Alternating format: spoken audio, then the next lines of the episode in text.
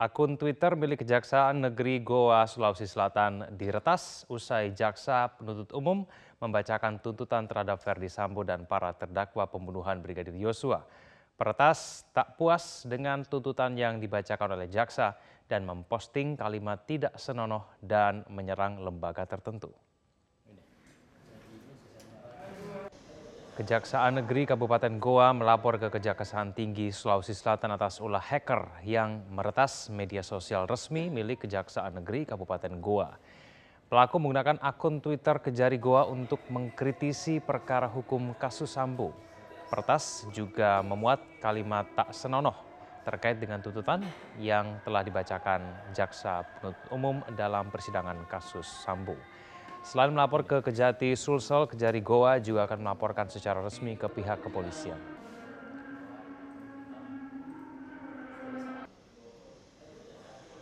akun Twitter Kejaksaan Negeri Goa ini telah dihacker ya telah dihacker dengan memasukkan beberapa kalimat-kalimat yang sifatnya menghina institusi ya seperti itu Rosario De Marshall alias Hercules memenuhi panggilan KPK hari ini sebagai saksi terkait dengan kasus suap pengurusan perkara di Mahkamah Agung. Hercules diduga memiliki informasi penting terkait kasus suap hakim nonaktif Sudrajat Dimyati.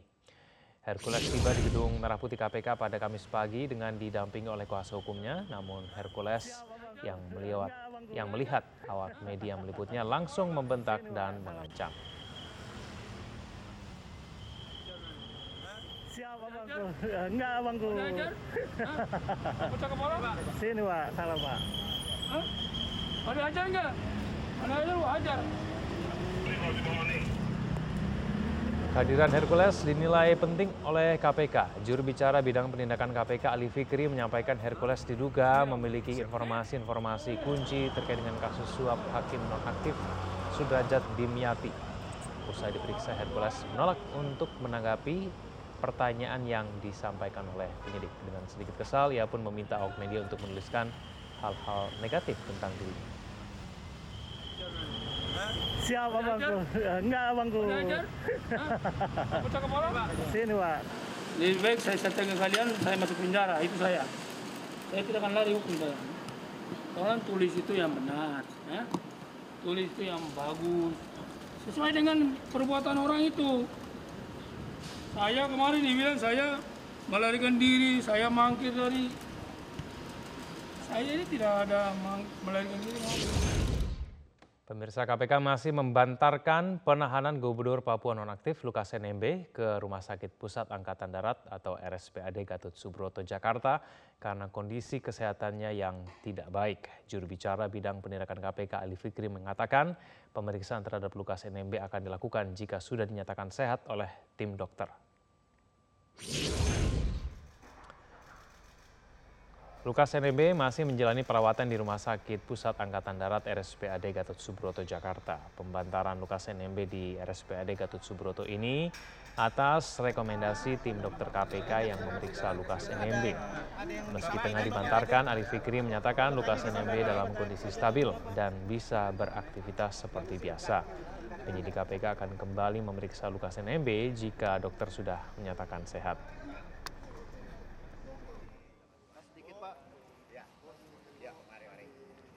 Sebelumnya KPK telah memeriksa istri Lukas, Yulce Wenda dan anaknya Astrak Bona Timoramo NMB pada Rabu 18 Januari kemarin. Yulce dan Astrak diperiksa dalam kapasitas sebagai saksi untuk tersangka Direktur Utama PT Tabi Bangun Papua, Rijoto Nolaka.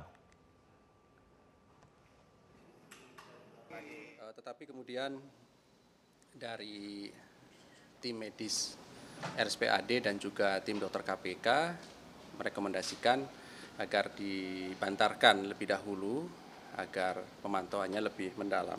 Eh, Tetapi kondisi dari yang bersangkutan stabil begitu ya, bisa melakukan aktivitas seperti biasa, ya, bisa duduk, bisa jalan eh, ke toilet, makan, minum dan sebagainya, gitu, termasuk makan sendiri begitu ya di di rumah sakit tentunya.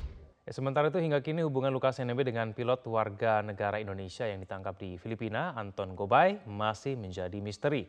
Meski Gobay mengaku tak memiliki kedekatan, namun polisi masih berupaya mencari kebenaran atas klaim tersebut. Polri tengah menyelidiki hubungan Gubernur Papua Lukas NMB dengan pilot Anton Gobay yang telah ditangkap kepolisian Filipina atas kepemilikan senjata api dan amunisi. Penyelidikan hubungan NMB dan Gobay berangkat dari foto kedekatan keduanya. Hasil wawancara tim Mabes Polri kepada Anton Gobay, Anton mengaku tidak benar memiliki hubungan dengan Lukas NMB masyarakat. Ini beredar foto yang menunjukkan sosok Anton Gobay ini bersama dengan 23 pilot lain. Ada di satu frame dengan Lukas NMB. Adakah hubungan di antara mereka sebetulnya? Uh, kita konfirmasi kepada yang bersangkutan. Yang bersangkutan uh, mengakui bahwa itu bukan dirinya. Dia mengaku bahwa uh, foto tersebut dimanipulasi atau atau diedit gitu ya, dimanipulasi bahwa uh, itu bukan dirinya.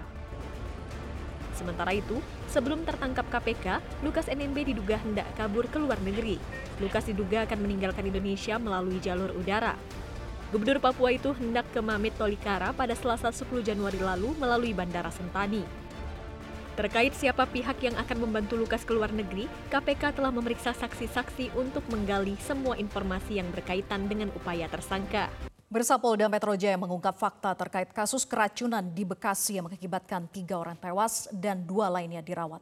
Satu keluarga tersebut diracun tersangka Wawon yang merupakan suami siri sekaligus ayah tiri korban.